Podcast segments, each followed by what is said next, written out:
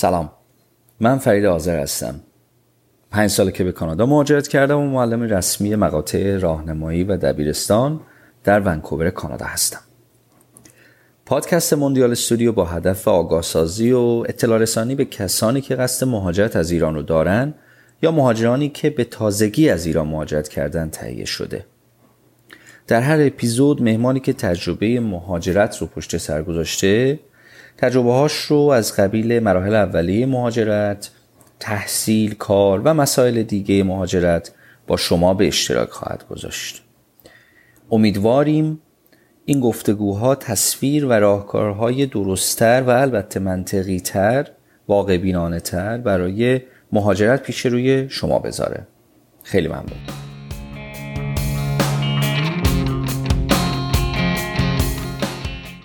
بهنام، ممنونم که دعوت پادکست ما رو قبول کردی تا مهمان برنامه ما شی. خیلی خیلی آدم موفقی هستی. فقط من اینو گفتم که شنونده های ما بدونن که با کی طرفن. اوه اوه اوه کار سخت شد. نه خیر، نه. بهنام خوبی؟ مرسی، ممنون فرید جان. شما چطوری؟ خوبی؟ خوش میگذره؟ خب بهنام، کمی از خودت به به ما بگو. بک‌گراند تحصیلی، ایران و تا بیایم برسیم به قسمت‌های بعدی. ببین فرید جان، خودم من که خب الان سی و هفت سالم داره تموم میشه کم کم. بله. بعد بک‌گراند ایرانم که توی ایران خب یه خانواده متوسط رو به بالا در تهران زندگی میکردیم. من سیزده سال اول زندگی توی شهرستان رفسنجان بودم. خیلی خوش میگذشت، پست خورون داشتیم اونجا. به به به. بله. بعد سیزده سال دوم زندگیم توی تهران بودیم همش. همونجا دانشگاه رفتم. بعد داشته. از اونم که دیگه اومدیم با اجازهتون مهاجرت کردم به آمریکا. بله بله. چه رشته خوندی توی تهران؟ بهنام توی تهران من برق خوندم. آها. توی که دانشگاه تهران، دولتی تهران. بله. اونجا لیسانس هم رو گرفتم. بعدشم فوق لیسانس هم, هم توی که دانشگاه خوب تهران گرفتم تو همون رشته برق. بله. بعدش خب ما اپلای کردیم. حالا اون یه داستان دیگه داره که من چی شد اپلای کردم، اصلا هدف آها. زندگیم چی بود، اون که یه بحث خیلی خیلی مفصلی داره. اما خب اپلای کردم و اومدیم اینجا برای پی اچ دی. بعد اینجا هم دوباره یه بحث زیادی داره که چی شد من عوض کردم. اینجا از برق من سویچ کردم به فایننس. واو. بعدش هم که اونم یه دو, یه دو سال یه فایننس خوندم، یه فوق لیسانس، و بعدش هم رفتیم دنبال پیدا کردن کار و اون جریاناتی که برای مهاجرا هست اون اوایل قضیه. درسته. خب این جریان ها رو که گفتی خیلی وسوسه انگیزه که بشنویم، ببینیم که چه جریان هایی بوده که توی تهران اولا رفتی سمت برق و بعد فوق لیسانس برق خوندی. کی به این فکر افتادی که مهاجرت کنی؟ تا اندازه که دوست داری ما بدونیم، ما دوست داریم بدونیم. حتما حتما. امیدوارم که هرچی میگم یه بعضیا بتونن استفاده کنن، بعضیا بتونن بخندن، بعضیا بتونن یاد بگیرن. حالا هر جوری که دوست دارن. من توی تهران دبیرستان خیلی خوبی دوست دارم اسمشو ببرم، دبیرستان کوثر توی منطقه شیش نزدیکای میدون فردوسی من دبیرستانم بود. بله. خدا بیامرزه آقای شفیع ناظممون بود و دوست دارم اسم آقای صاحب زمانی مدیر مدرسه رو بیارم. خیلی زحمت کشیدن اون زمانا که ما بودیم. مدرسه خیلی مدرسه خوبی بود، الانم فکر کنم خیلی خوب هست. اکثر دانش آموزا رتبه‌های خوب دانشگاه رو می‌گرفتن. آفرین. بعد خب ما هم که رتبمون بد نشده بود و اینا، اونجا یه چیزی شده بود، یه حالت یه الان اسم فارسیشو بخوام بگم، یه ویری تو همه افتاده بود که بریم برق. یعنی میگفتن برق آینده دنیا در برقه و اگر میخواین خوب جاب بگیرین، خوب کار کنین، خیلی پیشرفت کنین، برین برق. ما هم زدیم و برق یک دو سه به ترتیب دانشگاه‌های خوب ایران رو زدیم و دانشگاه شهید بهشتی برق رفتم. خیلی خوش گذشت.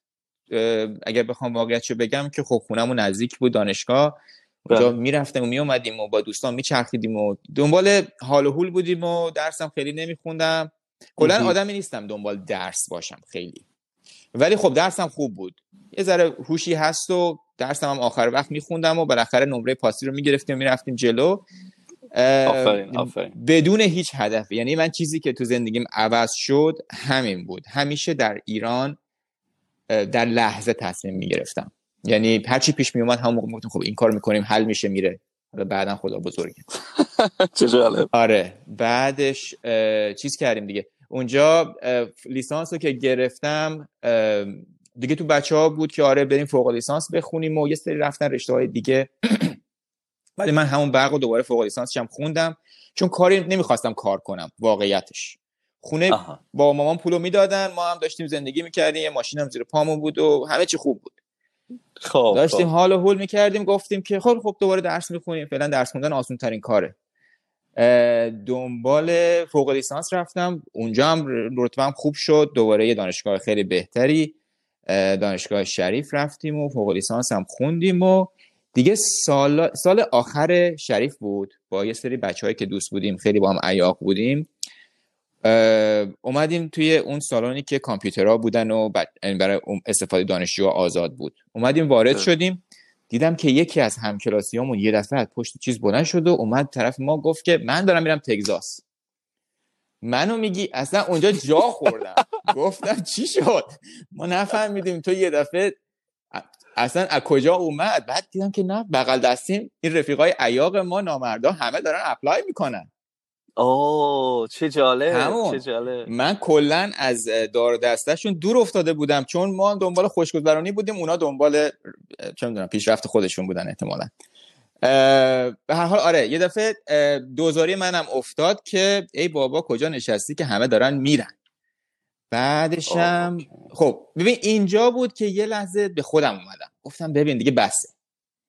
درسته که حالا تا حالا رفتی جلو و خوش گذروندی و بالاخره زندگی بر وفق مراد بوده و حالا دانشگاه خوب، کارم گرفته بودم، کارم به نسبت خوب بود، بد نبود، یه حقوقی داری میگیری و خرج میکنی و خوب میپوشی، خوب میخری، خوب میخوری، دیگه حالا باید به فکر آینده‌ات باشی. نشستم و یه ذرم دیر شده بود چون سال دوم بود، آخرای سال دوم بود و اینا، سریع یه خوندیم و برای تافل امتحان دادم و یه ذره رزومه درست کردم و با بچه‌ها پرسیدم که شما چی کار کردین، چه جوری و فلان و این حرفا. حالا دیتیلش اگه خواستی میگم، ولی آه. به طور کلی اگه کسی بخواد چیز کنه میدونن. بعد کسایی بپرسیم که اومدن یا دارن میان، ببینین چی کار میکنن، شما دقیقاً همون کارو بکنید. آفرین آفرین. پیش پیشنهاد خوبی اتفاقا. آره یعنی هر کی که اگه کسی میخواد بیاد از طرف تحصیلی، چهار تا دوست، رفیق، آشنا بپرسین که چیکار کردن، همه معمولا یه کارو میکنن، جواب میده همون کارو بکنید، رزومه بفرستی و این حرفا. هیچی، ما هم رزومه رو فرستادیم و تافل هم خوب شدیم و من فکر کنم ده تا دانشگاه توی آمریکا فقط اپلای کردم. یکی... فقط می‌خواستی آمریکا بیای نه؟ ببین دانشگاه ما ما کلا اون ر... من رشته چیز بودم، م... مدارهای حالا دیگه اسمش هم یادم رفته از بس که دیگه دور شدم از بحث. مدارهای آنالوگ بودم توی شریف. ما سیزده نفر بودیم، فکر کنم یه نفرمون هنوز ایرانه، همه اومدن خارج از کشور و فقط دو نفر رفتن اروپا، بقیه اومدن آمریکا، یه نفر رفت کانادا.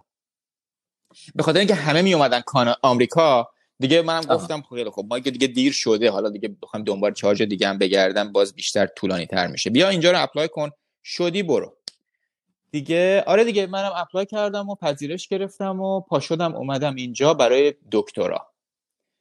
درست. و... از چه دانشگاهی اگر میشه؟ آره دانشگاه اوهایو. اوهایو. آره. دانشگاه اوهایو اومدیم و دیگه نمیدونم سوالی چیزی... از دانشگاه اوهایو کسی بود اونجا؟ هیچ کس. هیچ کس. م... یعنی از اون گروه شما هیچ کس اوهایو نه؟ نه، واقعیتش اینه که یکی از دوستای خوبم آیداهو رفته بود، بعد گفت که من آها. آیداهو قبول شدم، من اشتباهی تو ذهنم اوهایو بود. اوهایو آره آره.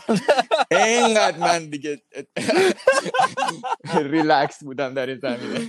آفرین. آره من فکر کردم اون هست، بعد بهش گفتم، گفت نه من آیداهو هم، حالا فرقشون هم خیلی زیاده، یکی این ور آمریکاست یکی اون ور آمریکاست. آره ولی تو جای بهتری فکر کنم. اوهایو باز یه خورده بهتر. نه خیلی سرد بود، خیلی جای سردی بود. البته آیداهو اون دانشگاهی که ایشون رفته بود نزدیکای سیاتل بود و یکم میتونستن به شهر نزدیک بود و میرفتن، جای خوبی بود. آها. آه. نه شهر ما جای سردی بود، زمستونا خیلی سرد، فصل خوبم داشت، فصل خوبش بهار بود، یه دو ماه تو بهار و دو ماه تو پاییز خیلی خوب بود. تابستونای شرجی و گرم، زمستونای سرد و سوزان. آره، حالا سوالی چیزی داری یا همینجوری برم من؟ ببین تا اینجا خیلی با انرژی، خیلی قشنگ توضیح دادی و اینقدر فن بیانت زیباست که آدم لذت میبره. قربان. من در مورد رشتت که گفتی، یکی از نقطه‌های عطفت اون زمانی بود که وارد اتاق کامپیوتر شدی به نظر من، یعنی قشنگ خیلی واضح تو ذهنت مونده که دوستت بلند شد گفت تگزاس. این خیلی نکته جالبی بود توی داستانی که داشتی میگفتی. و بعد اینکه داشتی کار میکردی توی ایران و اونجا با دوستان، یعنی جو باعث شد دوباره تو یه بار توی مدرسه جو باعث شد که جو خوب باعث شد که بری سمت بر، یه بارم جو خوب توی اون اتاق کامپیوتر توی شریف باعث شد که بیای آمریکا. آره واقعا همین بود و مشکل منم میتونم بگم همینه که عوضش کردم، خوشبختانه سعی کردم که عوضش کنم. چرا مشکل؟ ببین آدم نباید با جو عوض بشه، آدم باید برنامه داشته باشه، برای برنامهش برای هدف یه هدف داشته باشه، برای هدفش برنامه بریزه و برای بر... برنامه پشت کار داشته باشه که بتونه به اون هدف برسه. من تا اون لحظه داشتم همینجوری میرفتم و هر جا که باد میومد منم با باد میرفتم.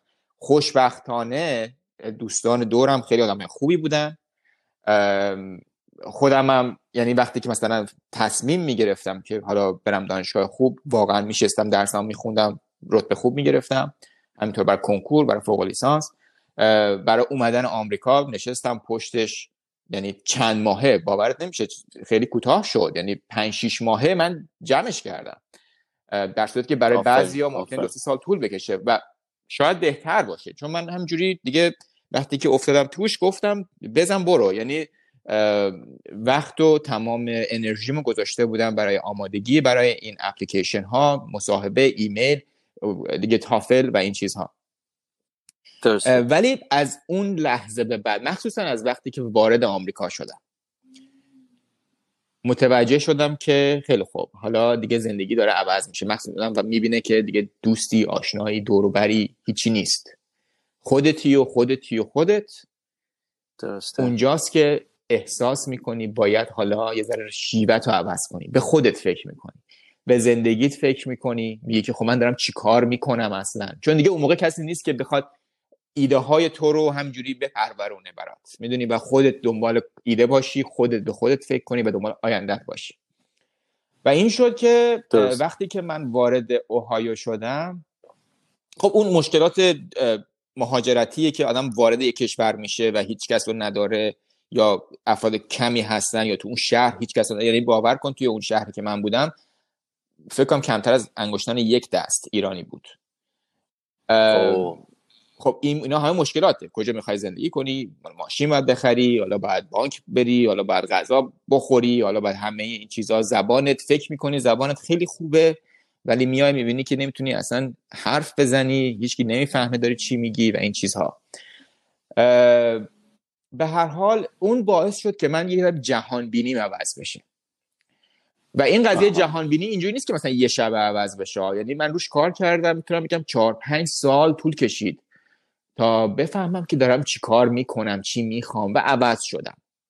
و فکر میکنم همه هم عوض میشن، به هر حال توی شرایط انسان ها عوض میشن و این اتفاق برای منم افتاد. اینجا که اومدم توی اوهایو یه چند ماهی، خب من پی اچ دی بودم، یه فاندی هم داشتم، خوب بود اوضاع، ولی واقعیتش اینه که وقتی فکر کردم گفتم میخوام پنج سال مثلا توی این شهر بمونم که خب هواش خیلی دوست نداشتم، ایرانی نبود، کم بود، یکی اون کامیونیتی نبود، سپورت کامیونیتی نیست. بله بله. خب تصمیم گرفتم که بهتره به جای اینکه من پنج سال پی اچ دی بگیرم که حالا بعدش هم معلوم نیست چی میشه و اینا، خیلی هم اون استادم خوشم نمیومد، پروژه و اینا هم خوشم نمیومد، گفتم که رشته تو ببین میتونی عوض کنی یا نه. یه ذره پرسجو کردم، کلا همیشه یک علاقه خاصی به اقتصاد و امور مالی داشتم. یک رفتم دانشکده اقتصاد اونجا و با پروگرام دیرکتور اون پروگرام فایننسش صحبت کردم که ایرانی بودن، دستشون درد نکنه، خیلی کمک کردن، یه ذره ایده رو به من نشون داد که چیه، مثلا چی کار دارم میکنم، چون توی ایران ما همچین چیزی نداریم. الان ممکنه داشته باشه، اون موقع نداشتیم اصلا. من هیچ هیچ چیزی در مورد این قضیه امور مالی مخصوصا توی کشوری مثل آمریکا هیچی نمیدونستم. یه ذره باز کرد قضیه رو، توضیح داد و من این علاقه داشتم بهش، به خاطر همین سویچ کردم. پروگرام آها. پنج ساله پی اچ دی شد پروگرام یه سال و نیمه فوق لیسانس. دلایلش میتونه این باشه که من، یعنی چند تا دلیل داشت، اینکه من نمیخواستم تو اون شهر پنج سال عمرمو بگذرونم، میخواستم زودتر وارد کار بشم، وارد اجتماع بشم، برم دنبال زندگیم زندگیمو بسازم. و هدفم هم این نبود که حالا من پی اچ دی بشم و علممو زیاد کنم یا اختراعی بکنم یا دانشگاه درس بدم یا خیلی از نظر علمی برم بالا. هدفم زندگیم بود بیشتر. خب این کارو کردم و یه ذره از نظر مالی این وسط مشکل ایجاد شد، چون که شما از پی اچ دی فول فاند میای به فوق لیسانس هفت فاند، یعنی یعنی نصف شهریتو و خودت بدی. شهریه هم بالا هست اینجا، خرج زندگی و اینا هم هست. خب اون موقع تازه فهمیدم که ای بابا چه کاری کردم، داشتم زندگیمو میکردم.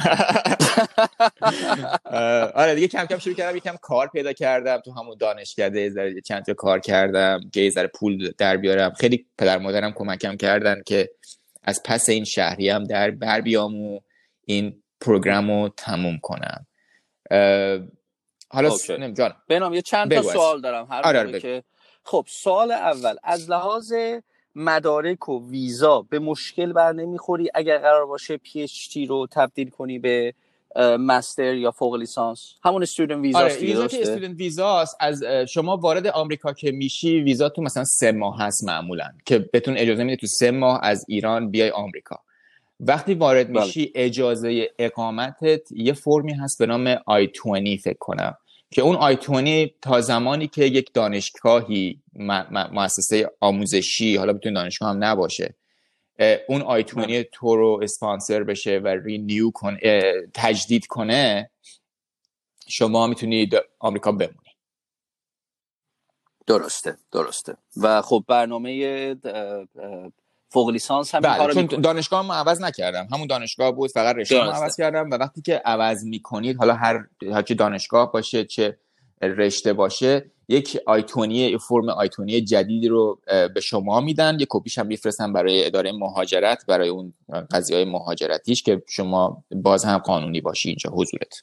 درسته درسته. سوال بعدیم، فول فاندی که برای پی اچ دی گرفته بودی برای مقطع دکتری، شهریه و هزینه‌های زندگی رو میتونستی باهاش متقبل بشی؟ درسته. بیشترش شهریه است. هزینه‌های زندگی آها. بستگی داره به کدوم شهر. یعنی چون من چون دوستای زیادی داشتم، همونطوری گفتم از ایران دانشگاه تمام همه اومدن، همه کسایی که اینا بستگی داشت چه شهری برن. حالا شهرهای بزرگتر مثل لس آنجلس یا حالا مثلا شیکاگو یا جایی که یکم هزینه‌های زندگی، نیویورک، هزینه زندگی بالاتر هست، دانشگاه یه کمکی آه. میکنه علاوه بر اون شهریه که هزینه‌های زندگی رم بده، ولی اون دیگه خیلی خیلی کم میشه. یعنی شما در حدی که بتونی اجاره بدی و بخوری و همین. دانشکده ما هم همینطوری بود، یعنی یه شهر... یک شهریه رو کلا پرداخت میکردن، یه هزینه خیلی کمی میدادن که بتونی حالا ماهی چه میدونم پانصد تا هزار، بعضی جاها که مثلا جایی که گرونتر باشه هزار و پانصد تا دو هزار ممکنه بدن که بتونی فقط جا رو اجاره کنی، شب بخوابی و غذا بخوری. در این حده. متوجه شدم متوجه شدم. خب بعد وقتی که هفت فاند شد، یعنی دقیقاً نصفش شد برنامه فوق لیسانس، بعد دیگه حالا هزینه ها رو باید بهنام خودش. آره دیگه دارد. اون موقع باید بهنام خودش آها. دیگه حالا من یه جاب دنبال کار که میگشتم، چون که وسط ترمم جا به جا کردم، یعنی ترم وسط های بهار بود که من رشته‌مو عوض کردم، از اون موقع قطع شد. بعد خب حالا تمام کارهایی که تو دانشگاه بود، مثل حالا کتابخونه کار کنی یا چه میدونم معلم آموزشی بشی یا هر چی، اینا تموم شده بود. اما اول همه رو میگیرن دیگه. بعد تنها کاری که مونده بود ظرفشویی بود. من یه بار رفتم ظرفم شستم، بعد دیگه پشیمون شدم، زنگ زدم با مامانم گفتم کمک کن. گفتم کمک کنی من ظرف نشورم. بیرون دانشگاه برای بچه‌ها توی اوهایو امکان کار هست؟ خیلی کم. ببینید یه سری ایالت‌های ببین کلا کلا کارهایی که برای دانشجوها هست کارهای خیلی جالبی نیست. چون شما خب زبان بلد نیستی، از نظر اقامت و اجازه کار خیلی محدودی. من دیگه از دوستانم که یک شرایط تقریبا مثل من داشت، تقریبا که اونم نصف شهریه‌شو میگرفت، دانشگاه براش یک کارایی کرده بود که بتونه برای کمپانی کار کنه، که اون خب بعضی دانشگاه این کارا رو میکنن، ولی اون توی شیکاگو بود، یه جای دیگه بود. آها. کارهای هست، چرا کار هست، ولی فکر نکنید مثلا کار هست که برین شرکت بشینین مثلا نه تا پنج بعد از ظهر نیست. شما بیشتر از بیست ساعت نمیتونی کار کنی وقتی که دانشجو هستی و کارت هم خب هر کسی نمیاد به دانشجو کار بده. شانس بیاری کار خوب، شانس نیاری معمولا تو کتابخونه هست یا دا... یا مثلا میتونی بری آموزشگاه‌ها به عنوان یعنی تدریس کنی، حالا درس‌های مختلف. بیشتر بچه‌ها مثلا ریاضی و این چیزا رو درس میدادن تو همون دانشگاه یا اون کالج‌های اطراف این چیزا. درسته درسته متوجه شدم. خیلی ممنون خیلی ممنون. خب بریم وارد چپتر بعدیشیم که بهنام بالاخره اون چیزی رو که واقعا دوست داشت و مسائل و امور مالی بودن رو انتخاب کرد. این رشته‌ای که فوق لیسانس رفتی چه رشته‌ای بود؟ عنوان رشته عنوان رشته بود اه اه Master of Financial Economics. دو تا رشته بله، توی آمریکا هست بله. که یکم شبیه، یکی از Master of Financial Engineering و ولی من اون رشته بله. رو نرفتم. اون رشته Master of Financial Engineering یکم سطحش بیشتر قاطی میشه فایننس با مهندسی کامپیوتر و برنامه ریزی، که خیلی هم طرفدار داره، خیلی جاب خوب، یعنی انظر کاری موقعیت‌های خوبی برات پیش میاد. دانشگاه‌های خیلی خوبی هستن که اون پروگرام رو ارائه میدن، ولی محدود و خیلی گرون هست. رشته من فاینانشال اکونومیکس بود که بیشتر در مورد بیسیک فایننس، فاینانشال مارکتس، اینترنشنال فایننس و کلن یک رشته‌ای هست که خیلی جالب و خیلی خوبه برای ترانس یا تغییر رشته از یک رشته‌ای که غیر فایننس هست به رشته فایننس، چون بله. بیسش ریاضی هست و چیزهای مختلف فایننس رو به درس میدن، از اکانتی، از حسابداری گرفته تا اقتصاد گرفته تا اقتصاد خرد و کلان و همه رو تو یک پروگرام خیلی فشرده‌ای به شما درس میدن. هدف این رشته آشنایی بله. افراد هست برای کارهایی مثل تحلیل اقتصادی، چون کمپانی‌های مختلف تحلیل‌های اقتصادی دارن، مخصوصا توی بازار بورس، و همینطور مشاورهای مالی.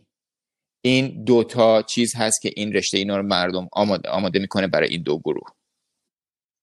متوجه شدم متوجه شدم خیلی عالی. یعنی دوتا شاخه اصلی بازار، یعنی امور مالی و اقتصاد رو، هر دوتاش رو این رشته در حقیقت درست پوشش میده. خیلی هم عالی. خب بهنام وارد رشته شده، میره سر کلاس‌ها، حالش چطوره؟ خوشش میاد؟ اون چیزی هست که میخواد؟ آره. آره اولا که چون بک‌گراند خیلی قوی داشتم من در توی ریاضی و فیزیک اینا، اولا که من تمام درس‌ها رو خیلی راحت بود برام، چون که بیشترش مثلا انتگرال بود و این چیزا، و انقدر که ما اینا رو انجام داده بودیم برامون مثل آب خوردن بود. تمام امتحانا رو بدون درس خوندن هم میتونستم پاس کنم، اون دو سمستر اول که بیسیک ها بود.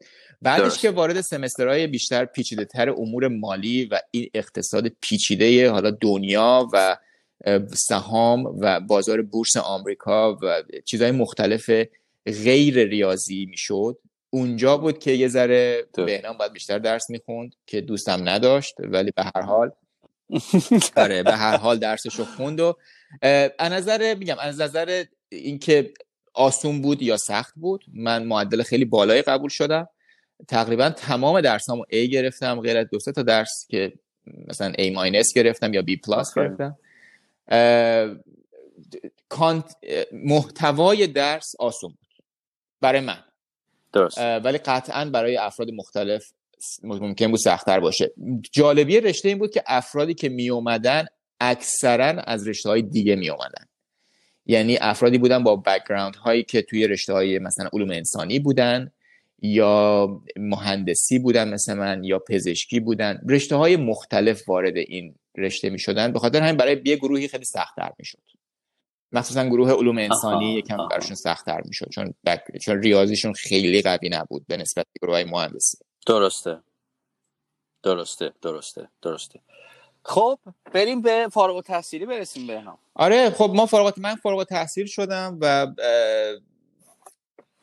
سریع خوشبختانه یک کار یعنی کار کردن یک حالت اینترنشیپی کارآموزی توی بله.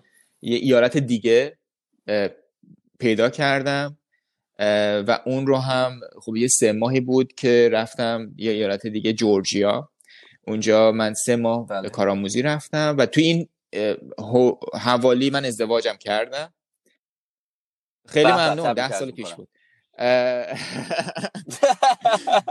بعد آره اومدیم اونجا و بعد خانم من یه جورایی بیشتر طرفای لس آنجلس و اورنج کانتی و اینجاها از قبل بودش، ایرانی هستن و من اومدیم دیگه. من سه ماه کارآموزیم که تموم شد به خاطر مسائلی که خب بهتر هست که من دوست داشتم جایی باشم که یه ذره کامیونیتی ایرانی بیشتر باشه و موقعیت‌های بزرگتری باشه، شهر بزرگتری باشه. ما اومدیم به لس آنجلس و اینجا کار پیدا کردم. ببینید قضیه کار پیدا کردن مخصوصا توی این رشته ها مخصوصا برای مهاجر خیلی مهم است که دوستان بدونن خیلی سخته.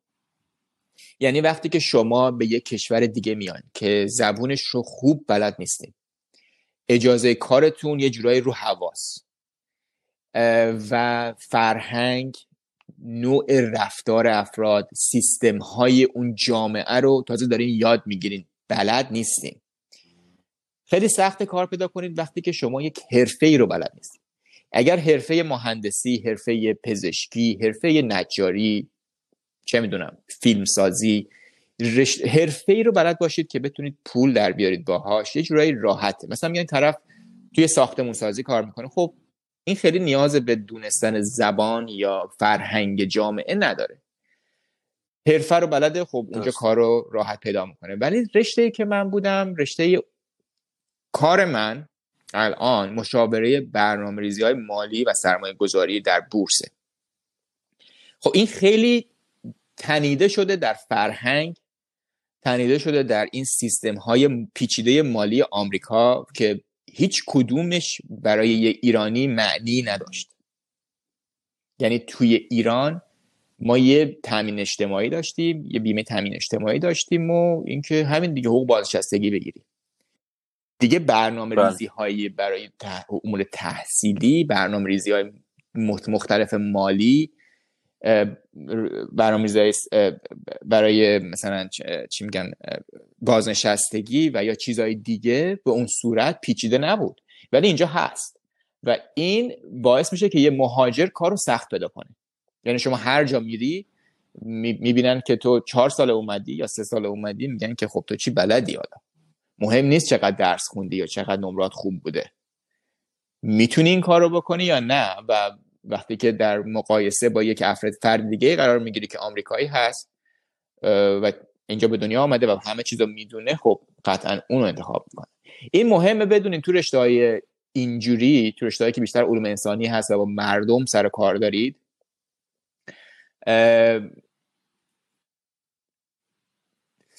یک مهاجر باید خیلی خود خیلی تلاش کنه، خیلی خیلی خیلی تلاش کنه و رقابت خیلی سنگین هست. بعضی افراد هستن که ام بی ای خوندن ایران، میخوان بیان اینجا و میگن خب ما می تو رشته ام بی ای میریم یه جای مدیر میشیم.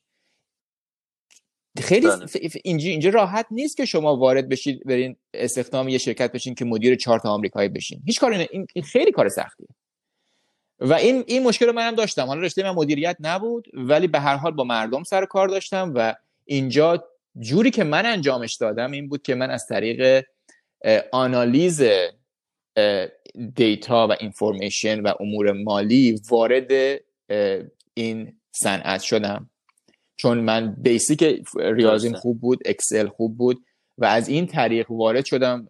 کارهایی که اول گرفتم بیشتر آنالیزی بود. درسته. چند سال طول کشید، دو سه سال طول کشید که من این کار رو ادامه بدم، با فرهنگ، با زبان بهتر وارد اون عرصه مشاوره بشم. شاید بگم حدود ده هزار اپلیکیشن برای جاهای مختلف فرستادم. آره من هزار. روزهایی بود در طول سالا، نه که مثلا بگم توی آره. بله روزهایی بله، بود بله. که میشستم پنجاه صد تا اپلیکیشن، چون رزومه بود و اپلیکیشن پر کردن یه خب یه فرم بله. پر میکردی یا ایمیل میفرستادی میرفت. میفرستادم بله. و هیچ جوابی نمیومد. میفرستادم و جواب میومد و اینترویو اول قبول میشدی، اون چون اینجا چند تا مرحله هم داره، بعضی وقتا اینترویوی داره که با تلفن هست، بعدش یه فرم های یک حالت آزمون هایی هست که کامپیوتری میگیرن ازت قبل از اینکه ببرنت اونجا درست. و بعدش اگر دیگه اونا رو قبول بشی ممکنه مثلا پرواز ببرنت توی شرکت مثلا برای مصاحبه حضوری. همه این کارا رو میرفتیم بله. میرفتیم اونجا. من یادم هست که یه بار رفتیم توی من واشنگتن رفتم برای مصاحبه، پرواز، لیموزین بفرستن، هتل بگیرن، فلان این حرفا. میری اونجا پنج تا نه پنج نفر هستیم برای یه جا و اون چهار نفر دیگه آمریکایی هستن و همشون هم آدمای درس خونده هستن، همشون هم آدمای باهوش هستن و این رقابت خیلی سخت میکنه و خب جوابو نمیگیری. میخوام نمیخوام کسی رو ناامید کنم ولی میخوام بهشون بگم که آمادگیشو داشته باشن که تلاش زیاد میخواد توی این جور رشته ها. بعضی وقتا باید یکم باهوش باشی و از راههای دیگه‌ای وارد بشی. من فکر کنم راهی که من پیدا کردم این بود که از طریق شرکت‌های کوچکتر آنالیز دیتاهای فایننسشون وارد شدم، یه سابقه کاری برای خودم پیدا کردم دو سه سال و بعد به یه شرکت‌های بزرگتری برای همون کار آنالیزی رو ادامه دادم، شرکت‌های بزرگتر. و توی شرکت بزرگتر بود که من وارد عرصه مشاوره شدم که هدفم بود. آفرین آفرین آفرین. خیلی قدم هایی که برداشتی خیلی حساب شد، یعنی برعکس اون بهنام ایران بوده، یعنی قشنگ نشستی تحلیل کردی مسیر رو برای خودت مشخص کردی. بهنام برگردیم یه چند سال عقبتر از جایی که از روزی که شدی مشاور مالی، برگردیم عقبتر. میخوام در مورد کارآموزی جورجیا به من بگی. آیا بخشی از برنامه فوق لیسانس دانشگاه اوهایو بود که تو گرفتی؟ اصلا داشتیم کارآموزی؟ خیلی سوال خوبی کردی. ما دو جور میتونستیم که فوق لیسانس مدرکمون رو بگیریم.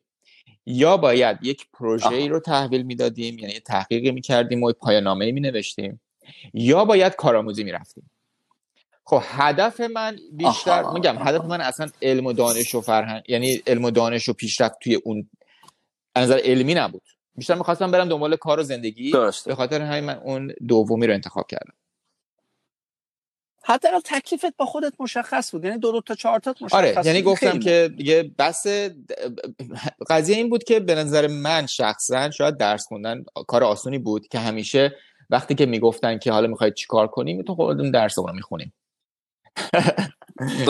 همون تو ایران هم، یعنی بعد از لیسانس خب من می‌تونستم برم وارد کار بشم، یعنی همون بالاخره موقعیتش بود، ولی راه آسان‌تر برای خودم بله. نه برای خیلی دیگه ممکن سخت‌تر باشه. برای من این بود که حالا برو فوق لیسانست هم بده و دو سالم اینجوری بره، میدونی؟ درست درسته درسته. خب داشتی در مورد برنامه دانشگاه اوهایو میگفتی، گفتی که یا کارآموزی یا پروژه. آره کارآموزی رو انتخاب کردم که سخت بود پیدا کردن کارآموزی. شانس داشتم که یکی از اقوام اقوام دور توی یه شرکتی کار میکرد توی جورجیا و اونجا مدیر بود و بهش گفتم، گفت آره میتونی بیای اینجا و ما رفتیم اونجا توی دپارتمان فایننسشون که امور مالی اون شرکت رو انجام میداد. یک کار یک بله. کارآموزی سه ماهه گرفتیم و چیز کردیم. درسته. دانشگاه کمک نمی‌کرد برای نه. پیدا کردن کارآموزی؟ نه. اوکی متوجه شدم. حالا سوال بعدی. بچه‌ها من چند نفر از من این سوال رو پرسیدن از شنونده‌ها که ما شنیدیم که کارآموزی که انجام میدی احتمال داره همون شرکت تو بتونی استخدام شی. یعنی اگه تو دوره کارآموزی خودتو خوب نشون بدی احتمال داره خود اونا بگن بمون اینجا. کاملا درست. این چیه؟ به منم گفتن اه، ولی آها. یه شرایطی داشتن. میگفت شرکت خیلی بزرگی نبود، میگفت که کارآموزی تو میتونی اینجا ادامه بدی ولی ما برای اقامت دائم یا ویزای کار طولانی مدت تر برای تو کاری نمی کنیم. شما رو همون ویزای کاری، چون که یه ویزای وقتی که درست تموم میشه یه یک سالی، بسید به رشته دو سال یا یک سال، به شما اوتی پی بود فکر کنم اسمش، که یه ویزای کار موقتی هست بر اساس اون درسی که خوندی بهت میدن که کار کنی. میگفت که همون اوتی اوتی فکر کنم اسمشو نمیدونم، اگه معذرت میخوام اگه اشتباه میگم، اوتی پی تو میتونی یه سال تو اینجا بگذرونی به عنوان استخدامی، ولی بعدش دیگه از نظر مهاجرتی ما کاری برای شما انجام نمیدیم. به خاطر همینم برام خیلی هم آتلانتا جورجیا اینا خیلی اکسایتینگ نیست برای من. اون شرکت هم یه جوری دور از شهر بود، بعدش هم خب من گفتم میخوام برم لس آنجلس، اونجا موقعیت‌های بهتری هست و جامعه بزرگتر ایرانی داره، بالاخره اونجا میتونیم گلیم خودمون رو از آب بکشیم بیرون دیگه. کشیدم بیرون، اومدم طرف این بر. آفرین آفرین. خب بهنام میاد لس آنجلس و اونجا شروع میکنه تو شرکت‌های کوچیک تحلیل داده انجام میده. خب آره، بیشتر شغلم رونیو آنالیست بود، سیلز اند رونیو آنالیست، بیشتر کارهایی که مثلا خب چه جوری اون سوراخ سنبه‌هایی که پول داشت اضافه خرج می‌شد رو بگیریم، یا چه جوری سود شرکت رو ببریم بالا. درسته. خب وظیفه یک کسی که درآمد رو تحلیل میکنه چی هست؟ یعنی چه جوری این کار بیشترش می‌دونی برنامه‌های کامپیوتری هست. حالا اگه بخوام اسپسیفیک بگم، شرکتی آه. که من کار می‌کردم هتلداری بود. بله. هتل داری خب یه چند تا چیزهای مختلف داره که مثلا قیمت گذاری اتاق‌ها هست، هزینه‌های مختلف برای جاهای مختلف، دپارتمان‌های مختلف توی یه هتل هست، اینکه اگر ما رزرویشن‌های گروپی داریم چجوری اونا رو قیمت گذاری کنیم. بیشتر کارهای قیمت گذاری بود و اینکه چجوری ما میتونیم هزینه‌ها رو بعضی جاها بیاریم پایین. شیوه کار بیشتر از طریق اکسل بود، مدلینگ میکردیم، یک ترند هایی رو پیدا میکردیم که بتونیم درستش کنیم.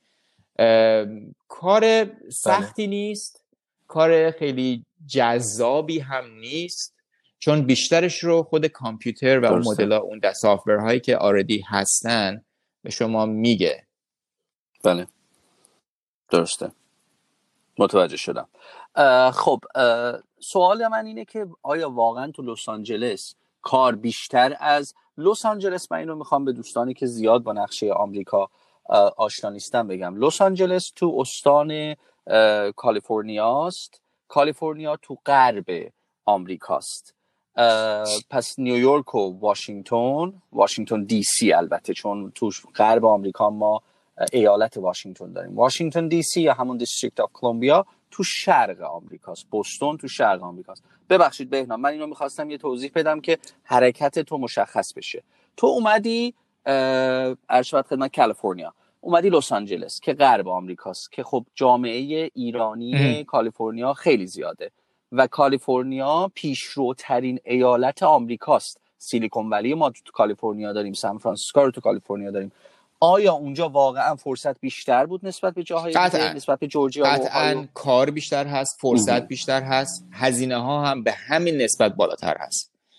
یعنی خونه ای که من توی مثلا خونه ای که من توی آتلانتا برای سه ماه اجاره کرده بودم، اگر فکر کنم هفتصد و پنجاه دلار در ماه بود یا یه خوابه بود، توی لس آنجلس اون خونه که پیدا نمیشد، چون که معمولا لس آنجلس یه بافت قدیمی تری داره، بافتای جدیدش خیلی خیلی گرون هست، جای خاصی هست که محلهای گرونتری هستن، بیشتر بافت قدیمی تری داره خونه اجاره ایش و اون نرخ‌ها مثلا میره روی هزار و دویست تا هزار و سیصد برای یه خونه یه خوابه کوچیک،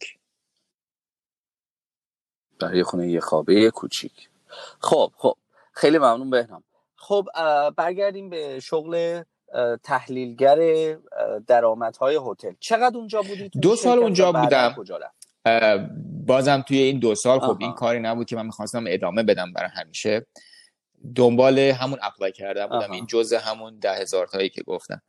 آره اپلای می‌کردم اینا، تا اینکه یکی از اپلیکیشن‌ها برای یک کمپانی، حالا اسمشون بتونم میتونم بگم مورگان استنلی بود، که کمپانی مشاوره مالی خیلی بزرگ هست توی آمریکا و دنیا، بله، اونجا من بله، استخدام شدم بله، به عنوان بله. یک فاینانشال انالیست که آنالیز میکردم، کمک بله. به صورت کلی بخوام بگم بهتون، کمک میکردم به یک تیمی از مشاوره های مالی دهنده. تیم بودن چهار نفر مشاوره بودن، بله. حدود پانصد ششصد میلیون دلار اینا منیج میکردن و من کمکشون میکردم برای رپورت رپورت برنا... ریپورت فارسیش، حالا انگلیسی میگم فا... ریپورت درست، گزارش درست کردن های مالیشون برای کلاینت، برای مشتری هاشون، و همینطور اون تحلیل هایی که باید میکردیم که چه مثلا اینوستمنت های بهتر هست، چه اینوستمنت های بهتر نیست و اینا مقایسه باید میشد و این پرزنتیشن رو باید ما میکردیم برای کلاینت ها، مشتری ها، و همینطور ادوایزر ها که بله. کمکشون کنیم که بتونن این پرزنتیشن رو انجام بدن و اون پانصد ششصد میلیون دلاری که بود رو منیج کنن. بس پانصد ششصد میلیون دلار آمریکا. بسیار عالی. خب خیلی خوب بود.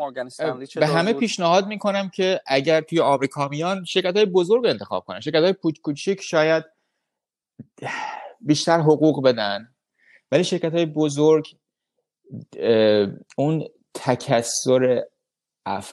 آرا و افراد و نژادهای مختلف و اون چیزی که یاد میگیرین، اون امکاناتی که به شما میدن، اون تأمین هایی که از نظرهای غیر مالی داره خیلی بهتر هست، خیلی خیلی اجازه پیشرفت بهتون میدن. یعنی اونجا من خیلی راحت بهشون گفتم که من میخوام این مدرک رو بگیرم، این سرتیفیکیت رو بگیرم. اونا اسپانسر شدن، پولشو دادن و منو حمایت کردن که در این حالی که دارم کار میکنم برام اون سرتیفیکیتم بگیرم. از نظرهای برنامه‌هایی که دارن برای مثلا چه میدونم بیمه عمر، بیمه بهداشتی، بیمه های دیگه و همجور اون حساب های بازنشستگی و اینا، اون کمپانی های بزرگ قطعا امکاناتشون بهتر هست تا کمپانی های کوچیک. حالا کمپانی های کوچیک معمولا طرفدار دارن به خاطر اینکه حقوق بیشتر میدن، ولی به نظر من کمپانی های بزرگ از نظرهای غیر مالی خیلی کمک میکنن برای پیشرفت افراد. کاملا درسته، کاملا درسته. برای انتخاب یک کار حقوق آخر ماه یا آخر سال یک فاکتور دقیقا. هست، فقط همه فاکتورها نیست. درسته درسته. اون ارشاد خدمتت که اون روی کرده دراز مدت پیشرفت کاری هست، همون چیزایی که تو گفتی من صد درصد باهات موافق هستم. بهنام خب نه. هنوزم من توی مورگان استنلی همونطور که گفتم خیلی حمایت آه. میکنن و بهشون گفتم گفتم که من میخوام مشاور مالی بشم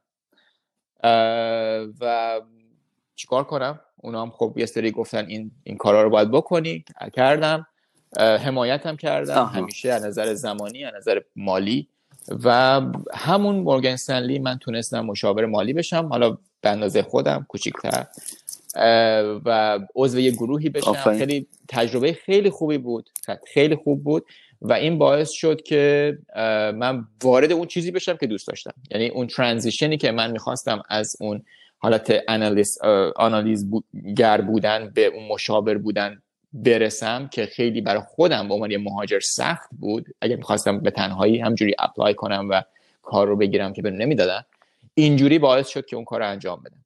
حالا به دلایل لوجیستیکی میتونم بگم، چون که برای هر کسی که ازدواج میکنه یه ور دیگه هم داره.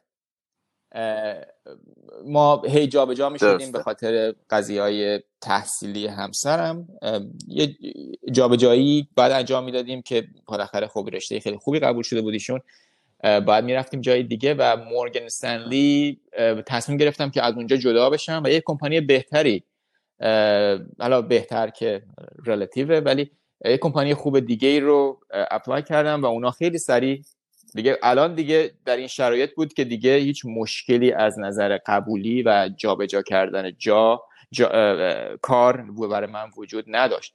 من تا اپلای درخواست استخدام به یک کمپانی دیگه دادم در عرض سه دو ماه، یعنی دو, دو هفته گفتن قبولی، دو ماه طول کشید که من چه کارمو عوض کنم و به مریل لینچ رفتم.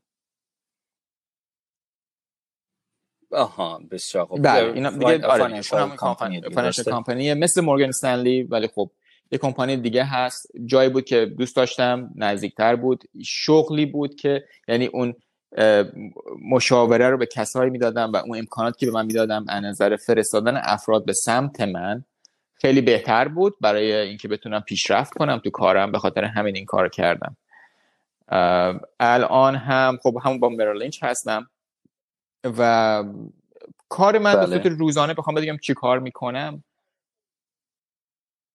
آره خیلی خیلی دوست دارم. آره بیشتر ببینید با ما تقسیم کاری کنید. هست که افرادی که دوست دارن با آدم‌ها سر کار داشته باشن، از جاهای مختلف با مشکلات مختلف، که دوست دارن کمک، حمایت، مشاوره بگیرن در زمینه‌های مالی که به هدفشون برسن رو این این کار هست که من انجام میدم. در طول روز معمولاً بین پنج تا ده تا میتینگ داریم ما با مشتری‌های مختلف. حالا میتونن افراد باشن، میتونن خانواده‌ها باشن یا شرکت‌ها، که ما کاری که براشون انجام میدیم یک برنامه‌ریزی کوتاه مدت، میان مدت و بلند مدت برای تمام امور اون خانواده یا اون شخص هست. از از امور مالی گرفته، از بی، ساختن یک بیزینس گرفته، از بازنشستگی گرفته، از پس از مرگ گرفته، از کارهای فیلانتروپیک یعنی امور خیرخواهانه که میخوان انجام بدن گرفته. ما برای همه اینا با توجه به اون سیستم ها، حساب های مختلف، روش های مختلفی که وجود داره توی سیستم مالی آمریکا استفاده میکنیم که کمکشون کنیم به هدفشون برسن، زندگی مطمئن و با ثباتی رو در طول این مسیر که دارن این کار رو انجام میدن داشته باشن و همیشه یک آرامش خاطری داشته باشن از نظر مالی و اقتصادی. حالا بحث‌های دیگری هم هست، ولی از نظر مالی و اقتصادی ما سعی میکنیم که تمام امور رو پوشش بدیم که یک فرد در طول زندگیش، از زمانی که پیش ما میاد یا وارد سیستم ما میشه تا زمانی که تمام میشه اون زندگیش و کارش و هدفش، همه امور مالیش رو به صورتی بذاریم که با ثبات باشه و آرامش و اطمینان به راه خودش، به زندگی خودش ادامه بده. بسیار خوب، بس خیلی خیلی جذابه، خیلی جذابه. من دوست دارم که یه کوچولو یه قدم دیگه جلوتر برداریم و اینو یه خورده بیشتر برای من، خود شخص فرید و شنونده هامون بازتر کنی که آقا و خانم اسمیت، اسمیت یک نام خانوادگی خیلی مصطلح هست و وقتی مثال میزنیم شنوندگان عزیز، حالا تو به نام میدونی، میگیم خانم آقای اسمیت.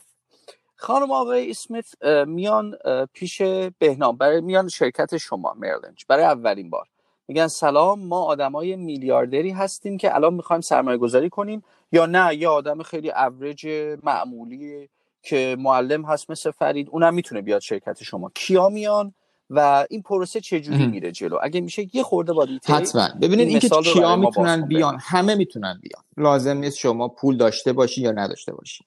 قطعا افرادی که با پول بیشتری میان، اونا نیاز به مشاوره های سنگین تری دارن و ما کمک میگیریم از دپارتمان های مختلف داخل کمپانی که بتونیم کمکشون کنیم. ولی فرض کنیم که این آقا و خانم اسمیت یه آدمایی هستن که یه آدم معمولی هستن، یه کار ثابتی دارن و مثلا تازه ازدواج کردن و حالا دارن تشکیل خانواده میدن و میخوان بچه دار بشن و این چیزا، تو سن مثلا سی و میان سی تا سی و پنج سالگی هستن. این افراد به صورت جنرال، حالا اگر بله. فرض کنیم افرادی هستن که حالا میخوان خونه بخرن، کار ثابت دارن، یه حقوق ثابت دارن، میخوان خونه بخرن، میخوان بچه دار بشن، شاید بدهی تحصیلی داشته باشن، وام های تحصیلی داشته باشن که باید بدن، شاید وام های دیگه‌ای داشته باشن که باید بدن، دوست دارن تو طول زندگیشون یه مقداری مسافرت داشته باشن هر سال، یا یک زندگی تا یک لول سطح زندگی مثلا حقوق اینقدر رو برای بازنشستگیشون داشته باشن، میخوام مطمئن باشن تمام کارهایی که الان توی سن سی تا سی و پنج دارن انجام میدن تا زمانی که برسن به نود سالگی یا صد سالگی جوری پیش میره که تمام این زندگیشون به اون اهدافی که دارن برسن. اهداف چی میتونه باشه؟ خرید خونه، فرستادن بچه ها به یک دانشگاه خوب که هزینه‌های بالایی داره، مسافرت های سالیانه، خرید ماشین و اینکه بتونن بازنشسته بشن در سن مثلا شصت سالگی یا شصت و پنج سالگی و بعد از اون بتونن جوری زندگی کنن که سطح زندگیشون پایین نیاد و ثبات داشته باشه تو این سی چهل یا پنجاه سالی که کار نمی‌کنن و بازنشسته هستن. و حالا وقتی که فوت کردن اون موقع چه چیزهایی به بچه‌هاشون میرسه، چه جوری این تقسیم انجام بشه و که از نظر مالیات به نفعشون باشه. و کلا تو طول این مسیر ما بهشون حساب‌های مختلف، سرمایه‌گذاری‌های مختلف با ریسک‌های مختلف بنا به اون هدفی که دارن. مثلا فرض می‌کنیم اگر تازه دارن بچه دار میشن و میخوان بچه‌شون هجده سالگی بره دانشگاه یو سی ال ای و میدونیم که الان یو سی ال ای مثلا هزینه بدون اینکه خونه و اینا رو بگیم نیست، میخوان مثلا خونه خودشون باشه فقط بره یو سی ال ای بیا شهریه‌اش حدود سیزده هزار دلار الان سالی. خب هجده سال دیگه بله. این سیزده هزار دلار چقدر میشه با توجه به اون نرخ رشد و ما چقدر باید از الان از حقوق اینا جم... کم کنیم، بذاریم تو چه جور حسابی، چه جوری سرمایه گذاری بشه که این توی هجده سال بتونه در اون موقع خرج چهار سال دانشگاه و شاید دو سال سه سال اون مدرک فوق لیسانس یا بعد از اون لیسانسشون رو خرجشو بده بدون اینکه در هجده سال آینده اینها مجبور بشن از حقوق خودشون. چون اگر ما این کارو نکنیم چه اتفاقی میفته؟ یعنی اینا میتونم بگم خب خیلی خوب میذاریم برسه به هجده سال، همون کاری که ما تو ایران میکردیم.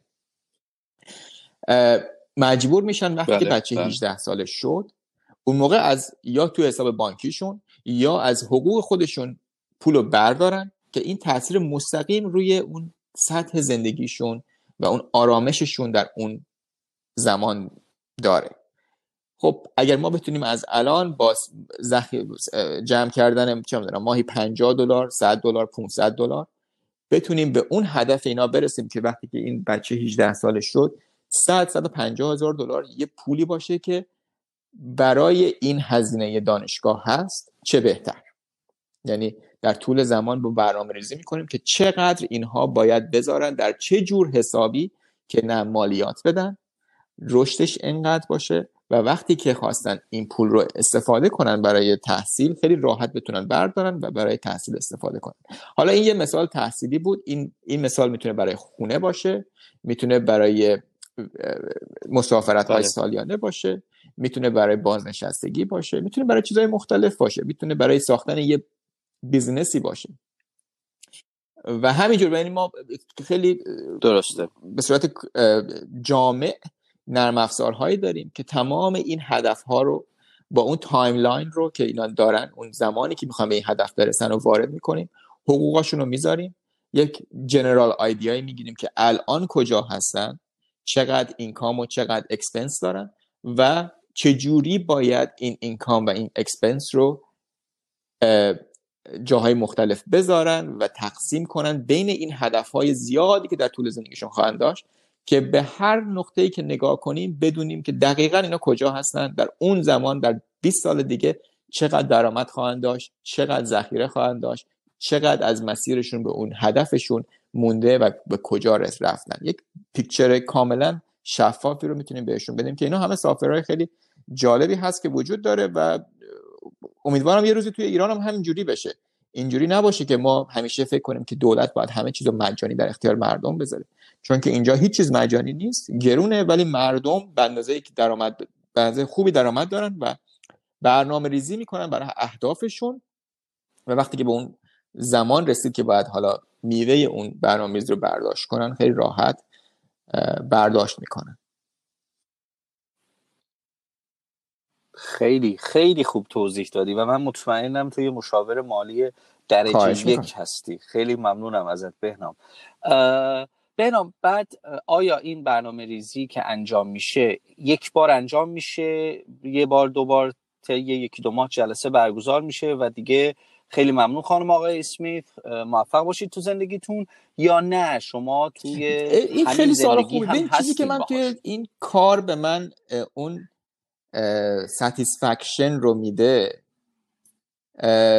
این هست که شما دوستای جدید پیدا میکنی، آدمایی که قبلا نمیشناختیشون، هیچ چیز مشترکی باهاشون نداشتی، از جای مختلف اومدن با با, با پیشینه‌های مختلف، شاید جای دیگه دنیا اومدن که شاید اصلا ندونی، باور نمیکنه که مثلا ممکن بود یه روزی تو با یه ویتنامی دوست بشی. آره البته دوستی که میگم شاید رفت آمد خانوادگی نیست، ولی انقدر وارد زندگیشون میشی، انقدر باهاشون تماس داری، انقدر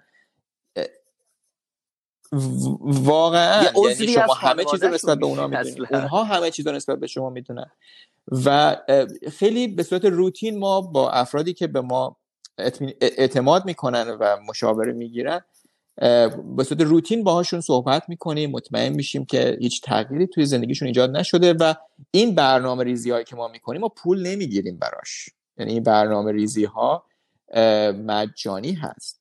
پولی که ما اگر سرویسی که داریم این هست که ما اون اهداف رو دنبال کنیم و این کار رو ادامه بدیم، و اون سرمایه گذاری که میکنیم ما پول رو بر اساس سرمایه گذاری ها میگیریم، نه بر اساس این برنامه ریزی ها. متوجه هستین؟ بعد این توی سوال شما این بود که آیا این یه بار once and done؟ نه، این به صورت دائم معمولا هر شش ماه حد اکثر یک سال یک بار ما این برنامه ها رو ریویو میکنیم، مطمئن بشیم که هنوز داریم به سمت درست میریم. بعضی وقتا متوجه میشیم که مثلا الان کرونا شده، طرف کارشو از دست داده، خب حالا باید چی کار کرد؟ میدونین چه بلد. چه ادجاستمنت هایی رو باید انجام داد که درسته. سطح زندگیش پایین نیاد، بتونه به اون اهدافش هم برسه، چه چه تغییراتی رو باید تو برنامه‌ریزی انجام داد. خب این کارا رو ما میکنیم، این به صورت هر شش ماه تا یک سال ما ریویو میکنیم با افرادی که اعتماد داشتن و از ما مشاوره خواستن.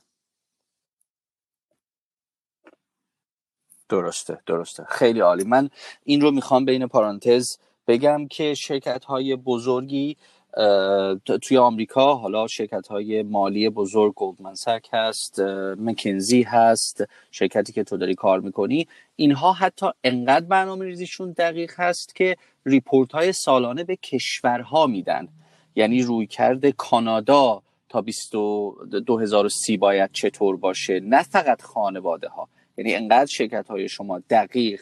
و اینو میخوام بگم که این شرکت ها یک کشور هستن، شما بخش حقوق دارین، بخش مالی دارین، بخش منابع انسانی دارین، یعنی واقعا یک دقیقاً درسته. من یه مثال میخوام به شما بگم، ما قسمت خاصی رو داریم برای افرادی که خب ممکنه اینها رئیس کمپانی‌های مختلف، ما فرض فرض می‌کنیم رئیس فیسبوک یا رئیس گوگل، اینها افرادی هستن که به مقدار زیادی ثروت دارن و دیگه اونجا مشکل پول درآوردن و پول ساختن و به هدف رسیدن نیست، مشکلات دیگه‌ای وارد میشه. و اون قسمت دپارتمان ما که اگر بخوام یه اوورویوی بهتون بدم، برای یک شخص چهل نفر کار میکنن بر. که از مشاوره های حقوقی، مالی های مالیاتی و خیلی جای جوانب گسترده‌ای رو در نظر میگیرن و کار میکنن برای اون شخص که بتونن مشکلاتش رو حل کنن، چون یک چنین آدمی نمیتونه، وقت نداره که بشینه اونجا خودش حالا فکر کنه که میخواد چی کار کنه، بعد یکی براش انجام بده این کار رو. کاملا درست، کاملا درست، کاملا خیلی درست. خیلی دوست دارم, دوست دارم کارم رو, کار رو. اه... ببینید این قضیه‌ای که یه سری کارها، مثلا من مهندس بودم، خب من قبلا مهندسی هم انجام کارم انجام دادم، یه سری کارهایی هستن که شما تو خودتی درست.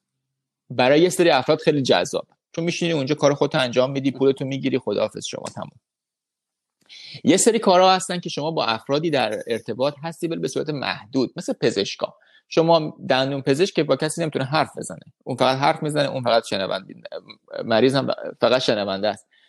یا پزشکا به صورت کلی مثلا تو آمریکا چون زمان خیلی براشون ارزش داره، خیلی کوتاه هست، یعنی خیلی درگیر اون چیزشون نمیشه، بیمارشون نمیشن، به خیلی شغل‌ها اینطوری هستن، یا یه آرایشگر مثلا. اما شغلای ما خیلی میتونه درگیر بشه، یعنی بستگی داره که چقدر طرف مقابل آمادگیشو داشته باشه. ما خیلی میتونیم درگیر بشیم و خیلی جذابیتش از اینجا پیش میاد که شما با افراد مختلف با شرایط مختلف روبرو میشی و اینکه بتونی بهشون کمک کنی و اونها این کمک رو حس میکنن و اونها پنج سال بعدش میان بهت میگن که دست در نکنه، چون من تونستم بچه‌ام بفرستم دانشگاه کلمبیا، ولی اگر این کارو نمی‌کردم بعد میفرستادش مثلا دانشگاه یه همچین دانشگاهی که خیلی سطح پایین‌تری هست. میدونی یا, یا نظر بازنشستگی دست در نکنه که من الان خیلی راحت میتونم بگم که خب من اینقدر دارم و دیگه نیازی نیست کار کنم. اون روزی که اینا بازنشست میشن خیلی براشون روز خوبیه و برای منم روز خوبیه. این رضایت از کار اونجا پیش میاد که شما میبینی که اولا که برای افرادی خوبه که دوست دارن با افراد خیلی درگیر بشن از نظر احساسی و از نظر رابطه، برای هر کسی شاید این شاید براش جذاب نباشه، برای بله. من هست. و اینکه بتونی تغییر بدی، تغییر خوبی بدی در زندگی افراد دیگه، این جذابیتش. آفرین آفرین بر تو. بهنام این شرکت هستی یا یواش یواش به این فکر افتادی که اون ده هزار اولا که خوشبخت به این این یه جورایی صادقه برای تمام مهاجرین. بعضی یه روزی به من میگفتن که دو سال اول سخته. آه. برای من پنج سال اول سخت بود. یک مقداری طول میکشه، سخته، ولی وقتی آه. که جا افتادی دیگه میدونید خیلی سخت نیست. دیگه ده هزار تا اپلیکیشن لازم نیست بفرستم. الان در حال حاضر احساس خوبی دارم نسبت به شرکتم، به کارم، موقعیتم در جامعه و اصلاً به فکر تغییر نیستم. بهنام، زندگی بهنام رو من تقریباً به سه تا تیکه، یعنی یک سوم دوره سبکسری کودکی و نوجوانی، یک دوره دوره برق و دانشگاه و دانشگاه شریف، دوره سوم دوره امور مالی و کالیفرنیا. بهنام، از برق چه چیزایی یاد گرفتی که امروز تو زندگیت استفاده می‌کنی؟ بخوای شوخی بگیریم قضیه رو چجوری لامپ عوض کنم؟ ببین، همیشه من میگم من آدم درس خونی نبودم، اینجوری نمیشه گفت که من چی یاد گرفتم. خیلی چیزا یاد گرفتم. قطعا ریاضیمو خیلی قوی کرده، درکم از مسائلی که میشه با ریاضی بهشون فکر کرد و خیلی بهتر کرده. قطعا قطعا چیزی که یاد گرفتم، چیزای زیادی بود تو اون دوران یاد گرفتم، ولی بیشتر به خاطر رفت تو، یعنی به خاطر اون تعاملم با دوستانم هست و من هنوز هم باهاشون هستم. تمام دوستای من برقی آها. اه، هنوزم باهاشون دوستم، هنوزم خوبیم. یعنی چیزی که یاد گرفتم بیشتر اجتماعی بود تا اینکه حالا علمی. از نظر اینکه حالا برق خیلی اصلا کلا یادم رفته، کلا تو ده از وقتی اومدم آمریکا دیگه ده ساله که اصلا هیچ چیشو ریویو نکردم، اصلا یادم نیست. جنرال آیدیا دارم ولی بیشتر اون روابط و اون دوستی ها و اون اون زمان رو اگه بخوای در نظر بگیری، نه اون مدرک یا یا اون رشته رو، اون زمان برای من زمان یک یه زمان خوب، یه خاطرات خوب، دوستان خوب که هنوزم باهاشون دوستم. خب بهنام، به عنوان نکته پایانی این گفتگو که بسیار گفتگوی مفید و بسیار گفتگوی جالبی بوده، من ازت تشکر میکنم. برای بچه‌هایی که توی ایران هستن، چون مخاطبین اصلی ما بچه‌هایی هستن که میخوان از ایران خارج شن یا بچه‌هایی هستن که تازه اومدن حداقل آمریکای شمالی و حالا اروپا یا جاهای دیگه، چه چیزی میتونی بهشون بگی که امیدوار باشن، یا یه چیزی بگو که واقعیته، شاید اصلا امیدواریشون غلطه؟ ببین، خیلی سوال سختی پرسیدی. آیا ببین، من همسرم هر از گاهی میشینیم فکر میکنیم، میگیم که آیا کار درستی کردیم، آیا باید برگردیم، آیا راضی. بعضی وقتا بحثمون میشه، دعوامون میشه در این زمینه، ولی واقعیت اینه که شخصا نظر خودم میگم، نه همسرم، شخصا خیلی راضیم. اما آیا من رضایت کامل رو دارم؟ نه، رضایت کامل رو ندارم. اما راضیم. چرا؟ چون که اینجا احساس امنیت و اون ثبات که در امور اقتصادی، اجتماعی وجود داره، یعنی تغییرات خیلی بزرگ نیستن، تغییرات کوچیکن و شما میتونی همیشه از پسش بر بیای. یعنی اون امنیت و ثبات بزرگترین عامل رضایت من از آمریکا. و یکی دیگه شما میشه گفت دسترسی به امکانات. اینجا بهترین امکانات تحصیلی، شغلی، بهداشتی، تفریحی وجود داره. من خیلی از این قضیه راضیم. حداقل دلیلی بود نداره که من بگم خب من نمیتونم مثلا برم انقدر مسافرت، یا مثلا نمیتونم برم اروپا چون ویزا بهم نمیدن، میدونی؟ خب این خیلی خوبه. اما رضایت بله. کامل رو ندارم، چون که از خانواده، از وطن، از از اون ریشه ها دورم و هر از گاهی خودشو نشون میده. یعنی بالاخره در طول سال، در طول ماه یه جایی پیش میاد، شرایط مختلف، این خودشو نشون میده که احساس تنهایی میکنی. هر چقدر هم دورت پر آدم باشه، هر چقدر هم اون کامیونیتی خودتو داشته باشی. پس اگر کسی از ایران دوستان دوست دارن بیان خارج از کشور، هر جایی که میخوان برن، یه ذره آگاهیشون رو در این زمینه ببرن بالاتر، بدونن که دارن چی کار میکنن، اصلا چرا دارن میرن. شخصا دارم میگم شخصا دارم میگم و این نسخه برای هیچ کس نیست، ولی شخصا اگر دارن از ایران خارج میشن که فرار کنن از اون شرایط، این دلیل خوبی نیست، چون شرایط خارج از ایران اصلا بهتر نیست، مخصوصا اوایلش خیلی سخته. پس با یک آگاهی و با یک هدف که حالا میتونه هدفهای مختلفی باشه، این کار رو بکنن. من به شخص پیشنهاد میکنم تغییر رو، و این تغییر میتونه توی ایران باشه، از یه شهری به شهر دیگه، از کاری به کار دیگه، از رشته‌ای به رشته‌ای دیگه، یا میتونه با مهاجرت اتفاق بیفته. من دوست دارم همه بگم که هر از گاهی تو زندگیتون یه دقیقه فکر کنید کجا دارین میرین، چی کار دارین میکنین، و اگر اون چیزی که میخواین نمیرسین، خب یه کاری براش بکنین، یه تغییری بدین. حالا میگم این تغییر خیلی به صورت زیادش میتونه مهاجرت باشه.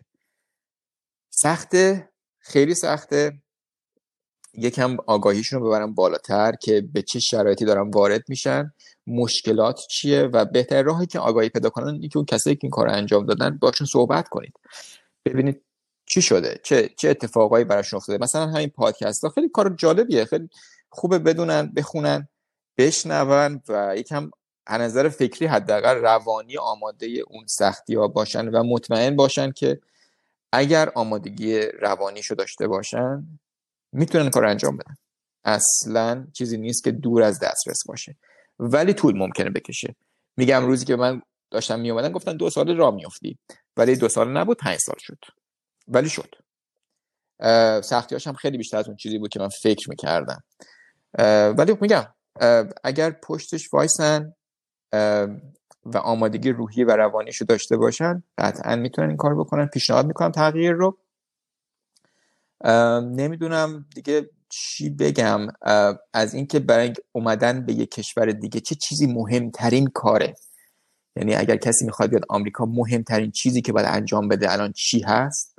یکی این که آگاهیش رو ببره بالا، دیگه این که زبانش رو درست کنه. یعنی واقعا این که زبان شما خوب باشه و با فرهنگ که بیشترش زبان هست آشنا بشید، خیلی خیلی مفیده و میتونه بهتون کمک کنه وقتی که وارد اینجا شد. بهنام خیلی عالی بود، کاملا باهات موافقم. بهنام مرسی که وقت گذاشتی، ممنونم ازت. از شنوندگان عزیزم ممنونم بابت اینکه همراه ما بودن با بهنام عزیز. قربانت برم، از جنوب کالیفرنیا. روز خوبی داشته باشی.